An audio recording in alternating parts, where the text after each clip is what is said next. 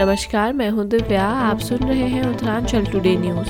स्वागत है आपका उत्तराखंड की ताज़ा खबरों में। आइए शुरुआत करते हैं पहली खबर से। बद्रीनाथ हाईवे पर बढ़ रहा है भूदसाव का खतरा। दरारों के बाद अब पड़ा दस फीट गहरा गड्ढा, देखकर हैरत में आए लोग। उत्तराखंड के एफ आर आई समेत देश भर में चौदह संस्थानों में पेंशन बंद, पेंशनर हुए प्रभावित। उत्तराखंड में ए आई की सूची जारी होते ही मचा बवाल। प्रीतम सिंह ने प्रदेश प्रभारी देवेंद्र यादव पर बोला हमला। धामों में श्रद्धालुओं की संख्या पर आज हो सकता है फैसला, सीएम धामी लेंगे बैठक। चार धाम यात्रा के लिए शुरू हुई ऑनलाइन पंजीकरण। इस वर्ष केवल ऑनलाइन ही होगी हेली टिकटों की बिक्री।